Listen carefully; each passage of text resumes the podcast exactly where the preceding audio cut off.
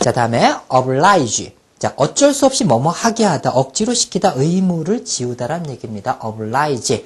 자, 아기가 이렇게 막 이제 커가지고 이제 어, 초등학교에 다닐 나이가 됐어요. 그러면 옛날에는 어 1950년대, 60년대는 생활이 어려우니까 부모님들 일하러 나가면은 아기를 그 애가 키웠죠. 그죠? 초등학교 다니는 애가 그 동생들 다 키웠잖아요. 그죠? 그래서 야, 이제 네가 업을 나야지. 아기를 이제 업고서 다녀야지. 이제 너도 이제 일을 해야 돼 하면서 의무를 지우는 거야. 강제로 이렇게 일을 시키다. 이런 느낌을 가지면서 연상을 하세요. 알겠죠? 그래서 업을 나야지. 너도 이제 업을 나야지. 이제 일해 하면서 강요하다, 강요하면서 시키다. 의무로 지우다. 같이 해볼까요? 다시 한번 oblige.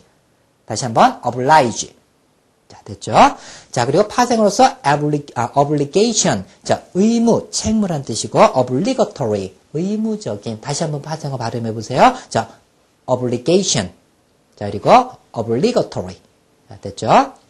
자, 그리고 토익에서 출제되었던 표현은 be obliged to. 어쩔 수 없이 뭐뭐 해야 한다라는 그런 수고로서 잘 쓰입니다. be obliged to. 알겠죠?